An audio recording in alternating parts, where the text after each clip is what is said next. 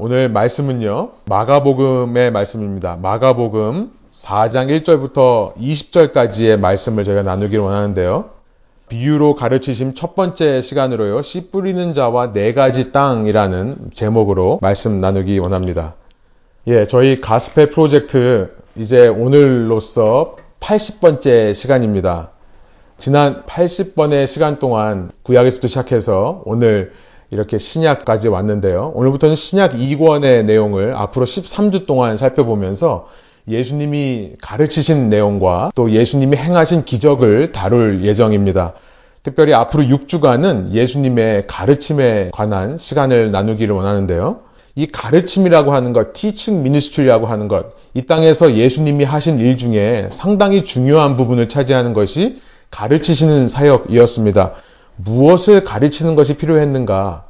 이 예수님이 가르치신 과목은 딱 한 가지입니다. 그것은 하나님의 나라에 관한 것을 가르치셨습니다. 다른 말로 하나님의 왕국이라고 할 수 있고 또 다른 말로 하나님의 통치라고 할 수 있습니다.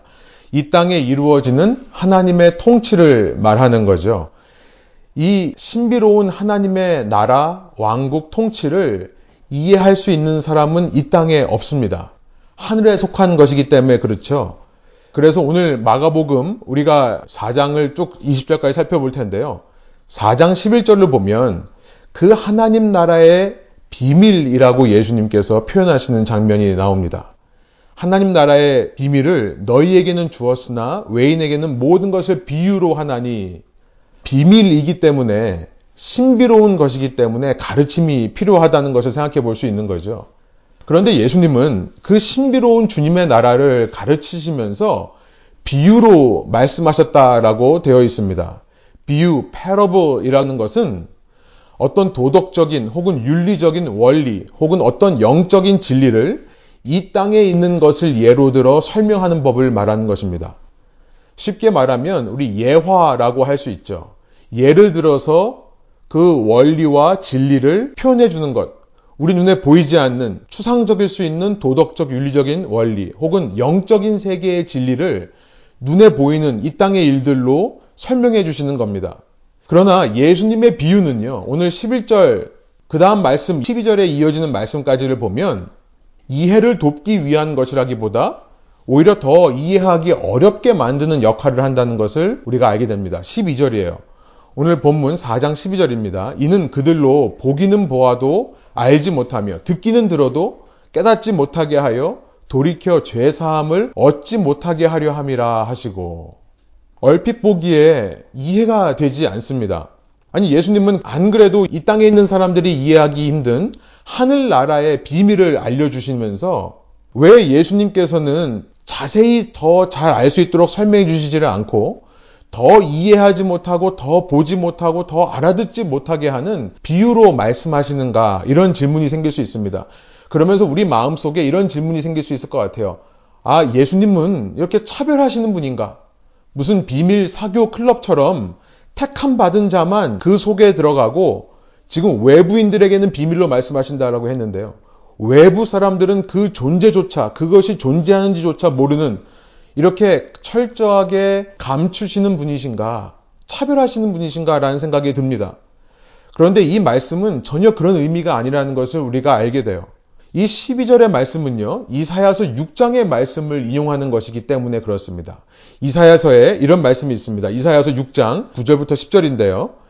제가 개혁개정으로 한번 읽어보겠습니다. 여호와께서 이르시되 가서 이 백성에게 이르기를 너희가 듣기는 들어도 깨닫지 못할 것이요 보기는 보아도 알지 못하리라 하여 10절 이 백성의 마음을 둔하게 하며 그들의 귀가 막히고 그들의 눈이 감기게 하라 염려하건대 그들이 눈으로 보고 귀로 듣고 마음으로 깨닫고 다시 돌아와 고침을 받을까 하노라 하시기로 여러분 이사야서 6장 9절부터 10절에서 그렇게 들어도 듣지 못하고 봐도 보지 못하는 그러니까 들어도 깨닫지 못하고 봐도 알지 못하는 그 백성이 누굽니까? 이 백성이 누구죠? 하나님께 선택받지 못한 외부인들, 그러니까 이방인들을 가리키는 말입니까? 이방인이란 단어, 외부인들이란 뜻입니다. 그 이방인들을 말하는 걸까요? 천만에요. 이 백성은요, 곧 자신들이 하나님의 선택받은 백성이라고 자부하던 유대인들을 가리켜서 하시는 말씀입니다. 선지자 이사야는 바로 그들에게 가서 하나님의 말씀을 전할 사명을 받은 선지자였습니다. 여러분 그가 가서 전한다고 해서 알아듣겠는가라고 하나님께서 말씀하시는 거예요. 아니 더 못 알아들을 것이다. 왜냐하면 유대인들의 생각에 우리는 이미 선택을 받았는데 아니 이사야 선지자 왜 우리에게 와서 우리에게 심판받을 것을 말씀하십니까? 그들이 그렇게 생각한다는 겁니다.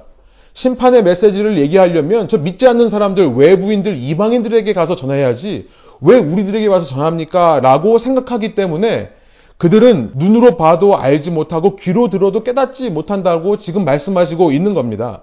이 말씀을 이용해서 12절에서 예수님께서 비유를 말씀하시는데 그 비유를 듣고 그들이 눈으로 봐도 알지 못하고 귀로 들어도 마음으로 깨닫고 돌아와 고침을 받을까 내가 두려워한다.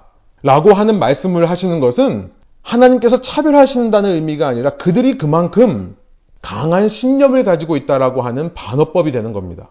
하나님을 믿는다는 사람들, 하나님의 백성이라는 사람들이 나름의 신념이 너무나 강하기 때문에 꺾기가 어렵다라는 아이러니컬한 이 반어법으로 말씀하시는 거예요. 쉽게 말하면 이렇게 말씀하시는 겁니다. 자아가 강한 사람에게 아무리 말해봐야 무슨 소용이 있느냐. 그는 결국 자기가 원하는 대로 할 뿐이다. 그는 오히려 내가 이렇게 얘기를 하면 자신을 정당화하기 위한 준비만 더 하게 될 것이 아니냐. 이런 의미로 말씀하신다는 거예요. 이런 의미로, 이런 마음으로 우리에게 말씀하시는 것들이 이 비유의 말씀들이라는 겁니다. 여러분, 이 말씀을 들으시면서 오늘 혹시 우리 주위에 아, 이 말씀 꼭 들어야 된다고 떠올리시는 분들이 있습니까? 여러분, 오늘 말씀의 관심은요, 그 사람에게 있지 않고 오직 내 자신에게 있다는 것을 한번 생각해 보면서 말씀에 들어가기를 원합니다. 혹시 오늘 내가 하나님께서 이렇게 반어법을 표현하셔야만 될 정도로 자아가 강한, 내 신념이 강한 사람은 아닙니까? 하나님은 차별의 하나님이 아니시라는 것을 먼저 기억하며 말씀을 보기 원합니다. 하나님은 스스로 선택받았다라고 하는 사람의 그 강한 고집을 꺾기 위해 이렇게 말씀하시는 것이지요. 누구를 선택하고 누구는 버린다는 의미에서 이 말씀을 하시는 것이 아니라는 것을 먼저 짚고 넘어가기를 원해요. 그래서 예수님의 비유에는요, 많은 경우 듣는 사람의 마음을 불편하게 하는 요소들이 숨어 있습니다. 우리가 이것을 기억해야 됩니다.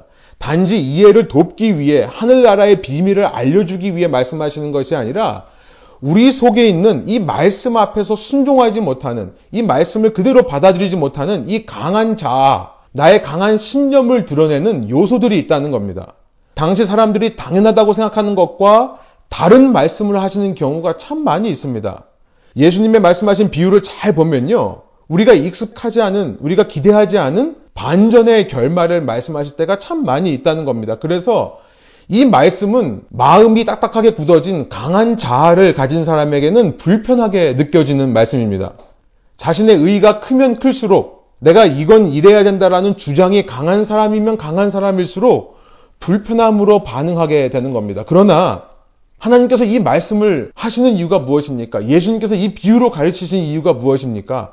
그 견고하고 강한 마음을 바꾸어 부드럽고 낮은 마음으로 바꾸기를 원하시는 것이겠죠.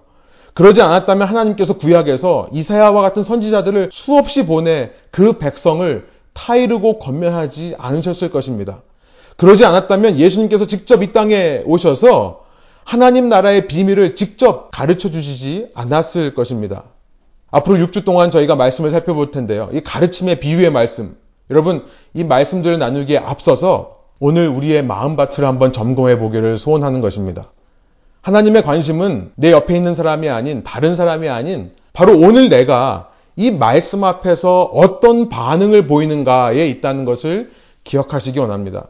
나를 향한 그 하나님의 기대와 생각에 반응하여 말씀 앞에서 나의 이 견고한 마음을 열기 원하고요. 딱딱해진 굳어진 마음을 말씀 앞에서 돌이킬 줄 아는 마음을 갖는 저와 여러분 되시기를 소원합니다. 우리 함께 본문을 한번 읽어 보겠습니다. 본문 1절부터 2절은 이렇게 시작합니다. 예수님께서 갈릴리에서 한 바닷가에 이 갈릴리 호수 위입니다. 호수 위에서 배 위에 앉으셔서 해변가의 무리를 향해 말씀하시는 내용이 1, 2절에 이렇게 소개되어 있습니다. 배경에 대한 설명이에요. 그리고 나서 이제 바로 3절 보여주시면 비유의 말씀으로 들어가십니다. 한 농부가 씨를 뿌리러 밭으로 나갔다라는 말씀으로 시작하고 계십니다. 성경학자들에 의하면 당시 로마 왕국, 예수님이 몸담고 계시는 이 로마 왕국 시절에 주후 1세기 토지의 한 90% 정도가 농촌이었다고 합니다. Rural area예요. 그러니까 농촌 지금과 같은 도시가 아니라 농사 짓는 땅이 많았던 시대였습니다. 당시 농업이야말로 산업 중에 가장 중요한 산업이고 많은 사람에게 친숙한 소재가 바로 이 농사하는 일이었을 것입니다. 팔레스타인 지방에서 씨를 뿌리는 일, 파종한다고 그러죠. 씨를 뿌리는 일은 크게 두 가지 방법으로 이루어집니다. 첫 번째 방법은 이 땅 위에 씨를 먼저 뿌리고요. 그 뿌려진 씨 위에 흙으로 덮는 방법으로 파종이 이루어집니다. 당시에 밭은 특별한 경계가 없습니다. 그러니까 90%라고 했습니다. 90%의 땅이 밭이에요. 그런데 그 밭 중에 사람들이 많이 밟고 다니는 밭, 많이 밟고 다니는 땅은 자연스럽게 딱딱하게 굳어져서 길이 되는 겁니다. 그러니까 밭 사이사이에 길들이 나 있다는 것을 상상해 보시면 좋을 것 같아요. 여러분, 오늘날은 농사 지역과 도로가 확실하게 구분이 되죠. 그래서 오늘 우리에게는 잘 이것이 익숙하지 않은 낯선 일일 수 있습니다만, 당시 갈릴리에서는 굉장히 많이 사용되던 파종법이었습니다. 두 번째 방법은 오늘날 우리가 이해하기 쉬운 방법입니다. 그것은 씨를 뿌리기 전에 땅을 먼저 파는 겁니다. 땅을 파고 씨를 뿌릴 자리를 만든 다음에 그 위에 씨를 뿌리고 흙으로 덮는 방법. 그러나 이것은 쉬운 일은 아닙니다. 농기구가 필요한 일이에요. 그 땅을 파내는 작업이 어렵기 때문에 그렇습니다. 그래서 갈릴리와 같은 조금은 낙후되었던 당시 상황에 있어서는 아마 많은 사람들이 첫 번째 방법을 이용했다는 것을 알 수 있고요. 지금 예수님이 말씀하신 비유에서 첫 번째 방법을 예로 들어 지금 예수님께서 말씀하시고 계시는 겁니다. 먼저 씨를 뿌리고 나서 흙으로 덮는 방법. 그런데 4절 이렇게 말씀하십니다. 뿌릴 새 덜어는 길가에 떨어짐에 새들이 와서 먹어버렸다. 여러분 우리는 질문할 수 있습니다. 아니 농부가 씨를 뿌리는데 왜 길가에 애초에 뿌리는 겁니까? 길가가 아닌 곳에 뿌려야 되는 거 아닙니까?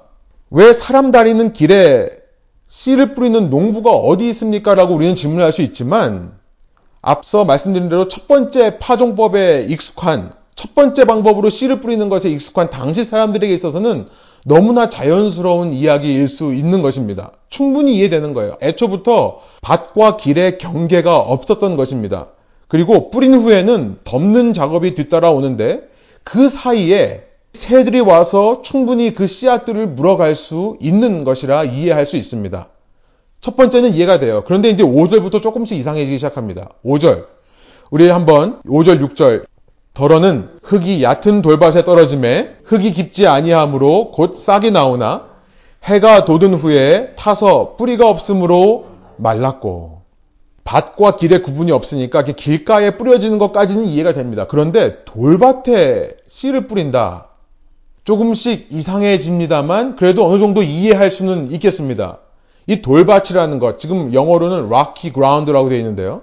돌밭이라는 것은 돌이 많이 있는 밭을 말하는 것이 아닙니다. 겉으로 보기에는 일반 땅인데요. 그 밑에 안반이 있는 것, bedrock이라고 하죠. 그 땅 밑에 큰돌 안반지대가 있는 것을 가리켜서 돌밭이라고 합니다. 그러니까 겉으로 보면 밭이고 그래서 밭인지 안반이 있는지 속에 흙이 있는지 돌이 있는지 모른 채 농부가 뿌릴 수 있는 거죠. 그렇기 때문에 뿌리가 내리긴 내리지만 깊게는 내릴 수 없는 땅이라고 말씀하십니다.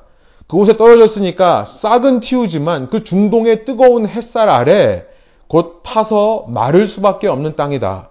농부가 잘 몰라서 그럴 수 있다라고 우리는 이해하고 넘어갈 수 있습니다. 그러나 한편으로는 농부면서 자기 땅도 구분 못하는 사람이 과연 농부일 수 있을까? 이것이 지금 하나님에 관한 말씀이라면 하나님이 이것도 모르고 뿌리는가라는 의문은 계속 남아 있습니다. 7절, 우리 한번 한 목소리로 읽어보겠습니다. 세 번째 땅을 말씀하세요. 덜어는 가시떨기에 떨어짐에 가시가 자라 기운을 막음으로 결실하지 못하였고 가시떨기에 떨어진다. 여러분 이제 의심하지 않을 수 없습니다. 여러분 씨앗이 왜 가시떨기에 떨어질까요? 씨앗 자체에 발이 달려가지고 밭에 뿌렸는데 걸어가는 걸까요? 농부가 거기 뿌리니까 거기 떨어지는 것이 아니겠습니까? 이쯤 되면 누구나 농부의 자질을 의심하고 문제 삼을 수 있는 겁니다. 그러면서 8절에 이런 말씀을 하세요. 8절도 한번 한 목소리 읽어보겠습니다.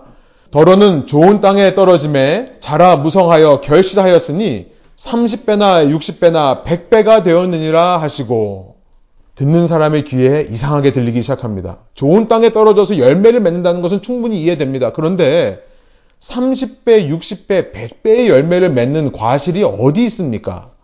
이것을 어떻게 이해해야 할까요? 이것이 어떻게 가능하다라고 생각할 수 있을까요? 당시 기록에 의하면 일반 밀의 경우 뿌리면 보통 7배에서 8배의 수확이 나오기도 한다라는 기록이 있었다고 합니다. 이 성경학자들이 별걸 다 연구해냅니다. 당시 상황에서 10배의 소득을 얻으면 10배만 돼도 풍년이다라는 기준이 있었다고 합니다. 그런데 30배, 60배, 100배라니요. 이렇게 이해가 안 되는 비유를 모여있는 사람들에게 말씀하신 후에 9절에 이렇게 마무리하십니다. 또 이르시되 들을 귀 있는 자는 들으라 하시니라. 이렇게 말씀하시는 거예요. 이것을 너희가 듣고 이해할 수 있으면 이해해봐라. 수수께끼처럼 그들에게 던져주고 이 이야기를 끝내시는 겁니다.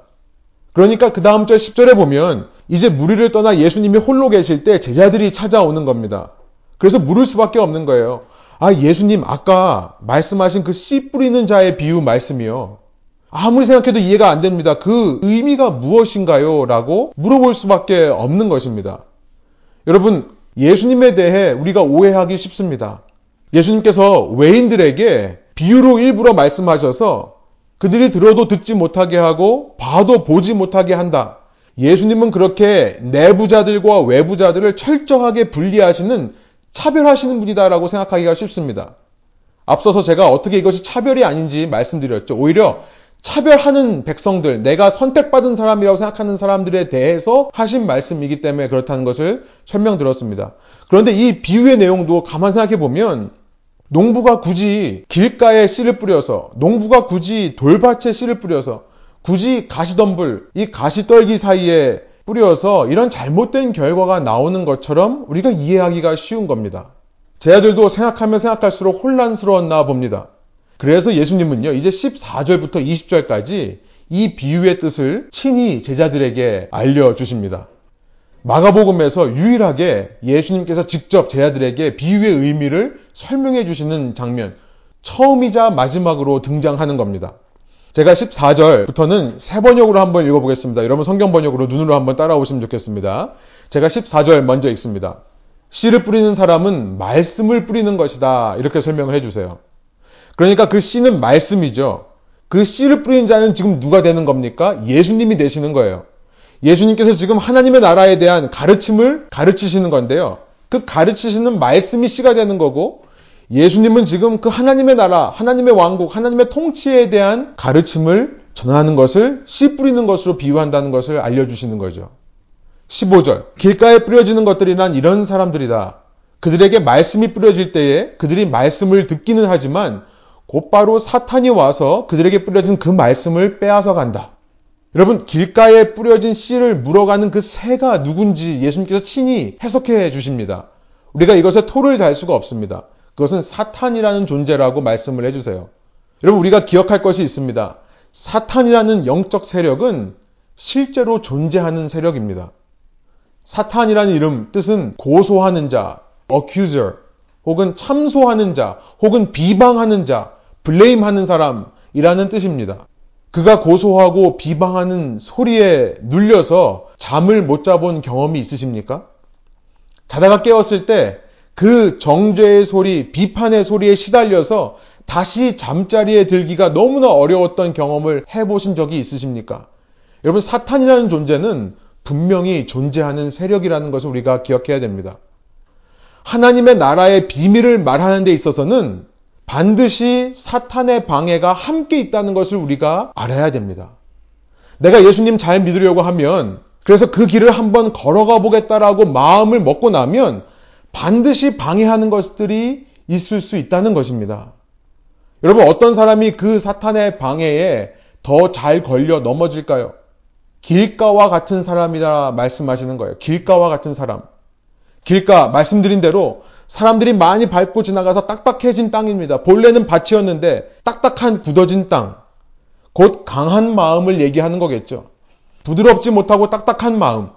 여러분, 나의 자아가 강할수록 하나님 나라의 임재는 어려워집니다. 다시 말씀드립니다. 나의 자아가 강할수록 하나님의 나라는 심기기가 어려워지는 겁니다.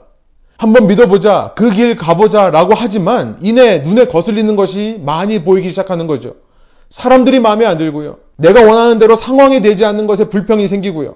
그래서 아 그만 가고 싶은 유혹이 찾아오는 겁니다.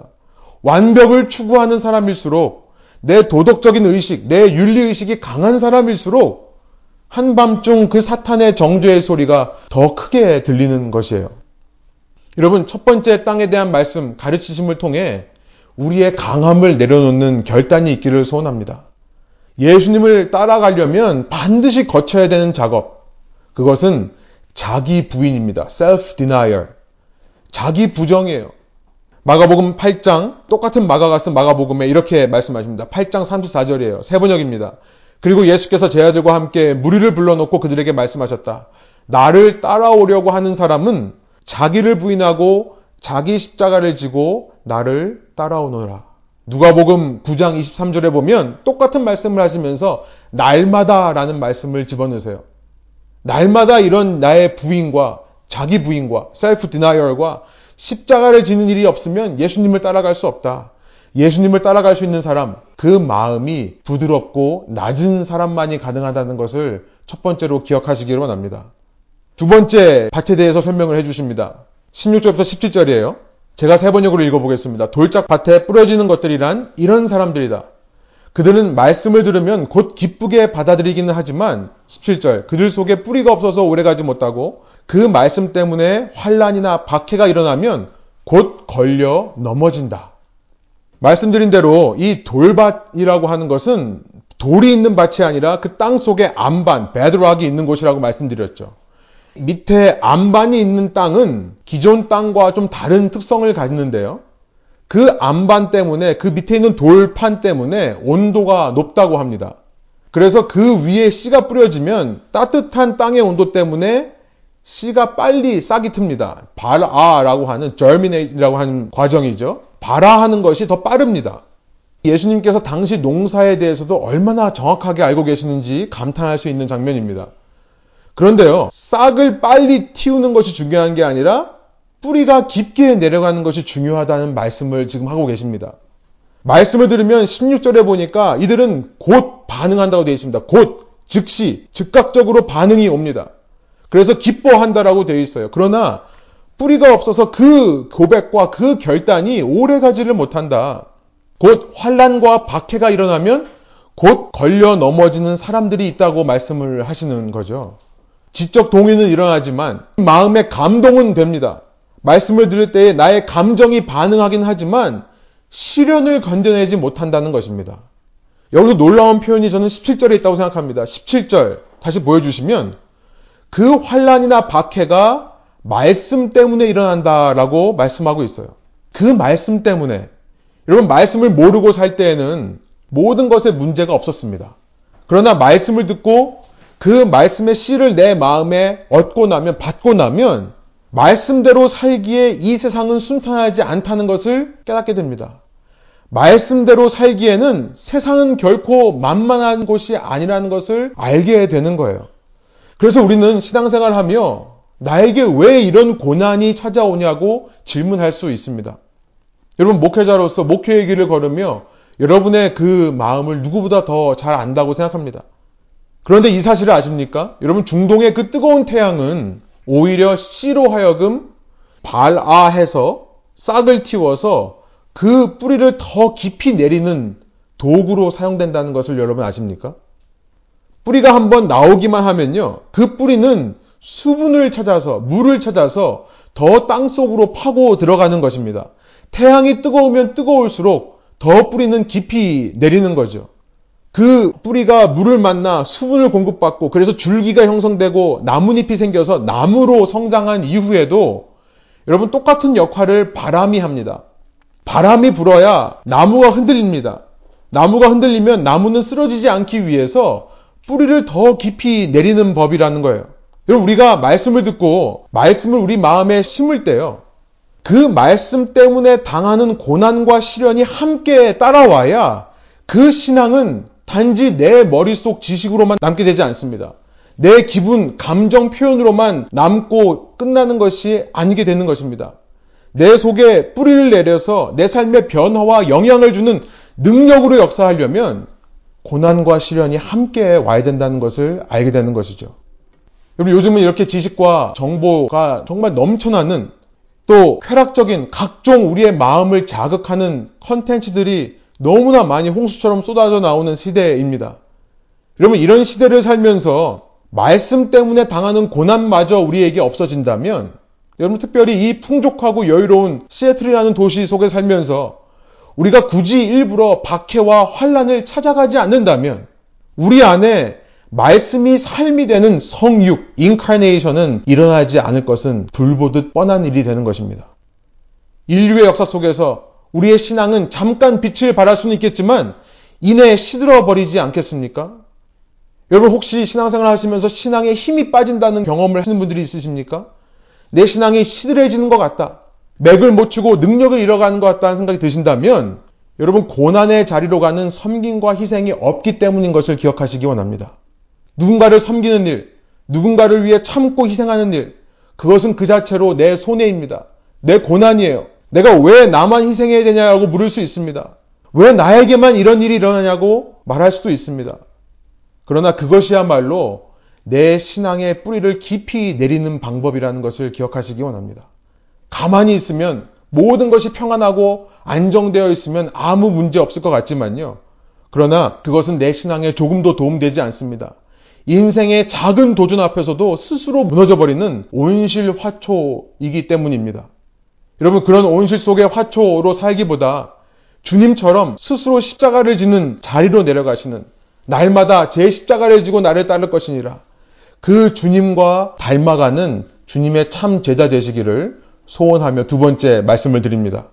세 번째 땅에 대해서 예수님께서 설명해 주시는 것이 이제 18절, 19절에 또 이어집니다. 가시덤불 속에 뿌려지는 것들이란 달리 이런 사람들을 가리키는데 그들은 말씀을 듣기는 하지만 세상의 염려와 재물의 유혹과 그 밖에 다른 일에 욕심이 들어와 말씀을 막아서 열매를 맺지 못한다. 세 번째 땅은 너무나 명확합니다. 더 이상 설명이 필요할 것 같지 않습니다. 가시떨기, 가시덤불이라고 하는 것은 세상의 염려와 재물의 유혹, 또 그 외에 여러 가지 욕심들 때문에 말씀이 자라서 열매 맺지 못하는 자들을 가리키는 겁니다. 말씀을 듣고 뿌리는 내립니다. 그 뿌리로부터 물을 공급받아서 줄기가 탄탄해집니다. 나뭇잎도 생겨납니다. 그런데 열매 없는 무화과 나무처럼요. 정작 줄기가 굳어지고 가지가 나오고 나뭇잎이 생겨나는 이 모든 일의 최종 목표인 열매를 만들어내지를 못하는 겁니다. 교회는 다니지만 예수님 믿기는 하지만 그리고 말씀도 사모하지만 삶의 열매가 없는 것입니다. 성령께서 내 삶에 이루어 가시는 열매가 없는 이유는 염려하기 때문이라고 말씀하시는 거예요. 이만큼 세속적인 것이 없습니다. 여러분 세속적, 세큘러하다는 것은 염려하는 것을 말하는 것입니다. 왜냐하면 그의 삶에 그만큼 세상이 중요한 것이기 때문에 그런 거죠. 돈 걱정에 시달립니다. 이제껏 주님께서 먹여주시고 이제껏 여기까지 인도해 주셨는데도 앞으로 내 삶에 돈이 없으면 살 수 없다라고 생각하는 겁니다. 그 외에 욕심들을 부립니다. 한편으로 주님을 의지한다 하면서 다른 한편으로는 세상의 것도 의지하는 여러분 이 욕심이야말로 골로새서 3장 5절에 보니까 우상숭배다라고 말씀하고 있어요. 답은 뭘까요? 가지치기죠. 선택과 집중입니다. 나무를 한 번이라도 키워보신 분들은 알 겁니다. 여러분 가지치기 없이는 결코 열매가 맺지를 못합니다. 열매 맺지 못하는 것은 너무나 많은 가지들이 있기 때문에 그런 거죠. 갈라디아서 5장 22절, 23절 세 번역으로 보여드립니다. 그러나 성령의 열매는 사랑과 기쁨과 화평과 인내와 친절과 선함과 신실과 온유와 절제입니다. 이런 것들을 막을 법이 없습니다.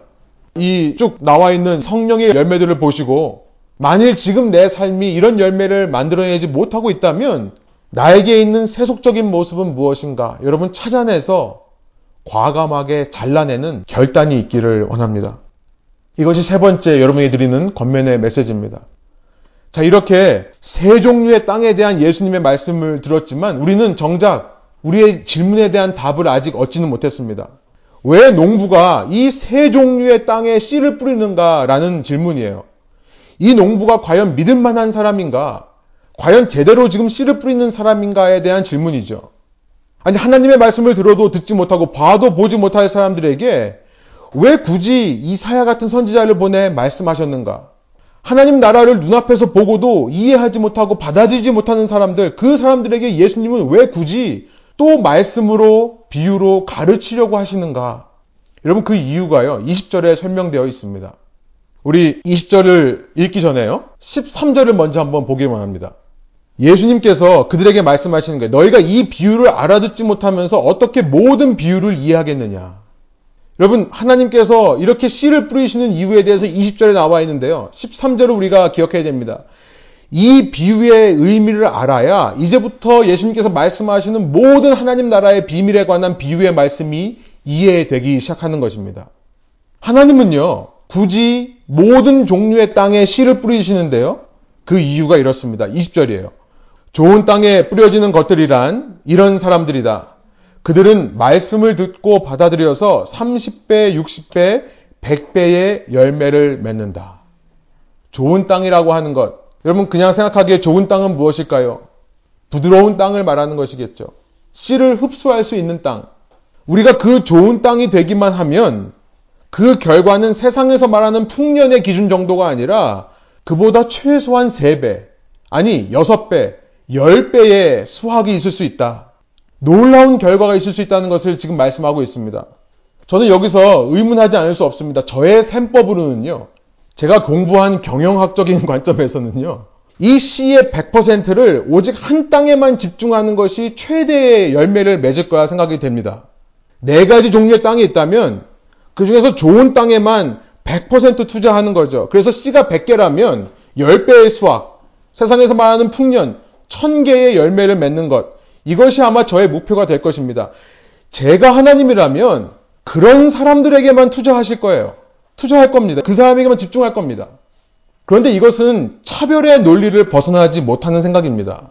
그것은 차별이죠. 하나님은 말하자면 100개를 4가지 종류의 땅에 다 뿌린다고 생각해 볼 수 있습니다. 편의상 4분의 1씩 골고루 뿌린다고 한번 생각해 보세요. 25개만 좋은 땅에 뿌려도 하나님께서는 30배 수확을 하실 수 있다. 750개입니다. 60배 수확을 하면 1500개예요. 100배의 수확을 하신다면 2500개가 되는 겁니다. 25개만이라도. 내가 집중해서 1000개를 수확할 수 있다면 하나님은 25개만으로도 2500개, 2.5배를 하실 수 있다는 계산을 해볼 수 있는 거죠.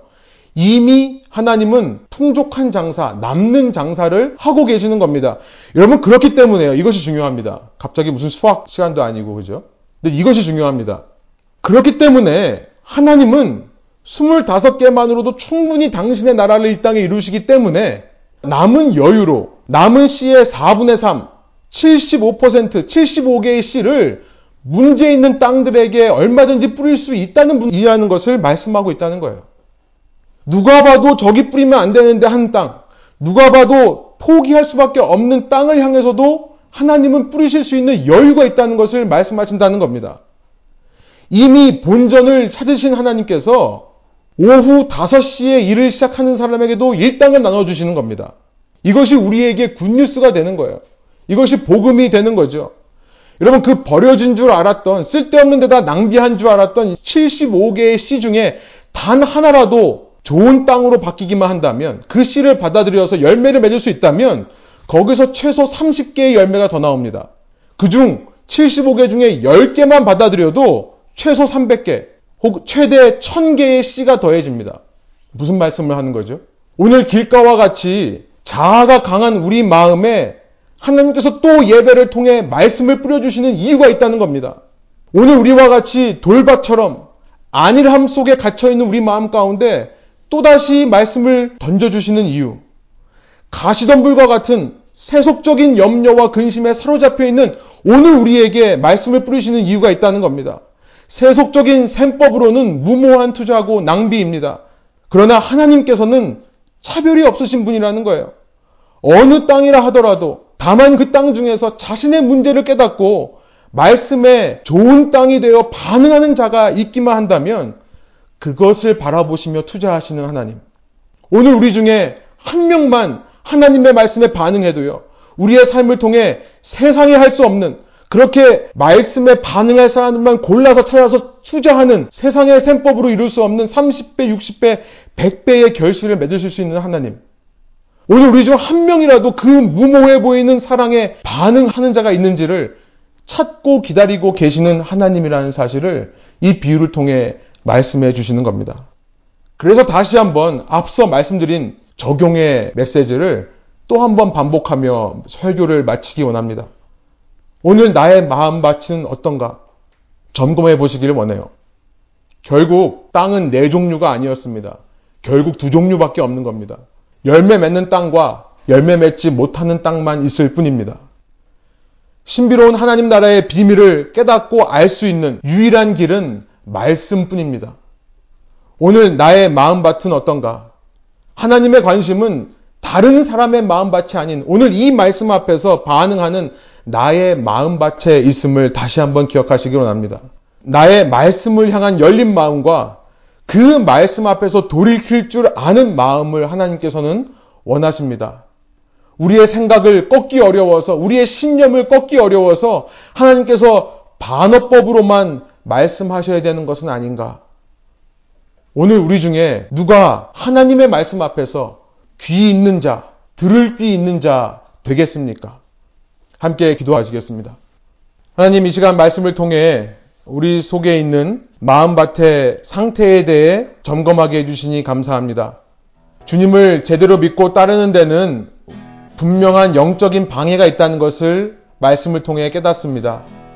내 마음이 닫혀져 가는 이유, 내 마음이 멀어져 가는 이유, 내 마음에 기쁨과 소망이 사라지는 이유는 대적의 역사가 있을 수 있다는 것. 주님 이것을 기억하며 우리가 그 영적인 전쟁을 날마다 싸워갈 수 있는 주님의 귀한 좋은 땅 옥토 될 수 있는 저희가 되게 하여 주옵소서. 하나님 환란과 박해 때문에 무겁고 눌린 마음으로 살아가는 자가 있다면 오히려 그 환란과 박해가 나의 신앙의 뿌리를 깊게 내리는 축복의 통로가 될 수 있음을 기억하는 옥토 되게 하여 주옵소서. 불평과 불만으로만 그래서 악을 품고 살아가는 삶이 아니라 이 모든 삶을 통해 선한 것을 계획하고 계시는 하나님의 손길을 믿으며 상황은 우리를 배반하고 사람은 우리를 배반할지라도 주님을 소망으로 삼는 옥토 되게 하여 주옵소서. 주님, 가시덤불과 같이 세상의 근심과 재물에 대한 염려와 그 밖의 모든 욕심을 가지고 살아가는 제가 되지 않기를 소원합니다. 이 시간 주님께서 우리 마음 가운데 뿌려주신 말씀에 반응하는 제가 되게 하여 주시고 이렇게 부족하고 이렇게 모자라고 이렇게 악한 저임에도 불구하고 오늘 애타는 마음으로 다시 한번 이 마음 속에 씨를 뿌려주시는 하나님의 마음에 사랑으로 우리도 반응함으로 말미암아 억지로가 아닌 강제로가 아닌 율법으로가 아닌 주님을 사랑하는 마음으로 그 주님의 나를 향하신 무조건적인 은혜에 감사하는 마음으로 날마다 내 자신을 부정하며 십자가를 지고 주님을 따라가는 저희들 되게 하여 주옵소서. 주님의 제자, 이 시대가 원하고 있는 주님의 나라 백성 되게 하여 주옵소서. 그렇게 하실 주님을 믿고 감사드리며 예수 그리스도 이름의 영광을 위하여 기도합니다. 아멘.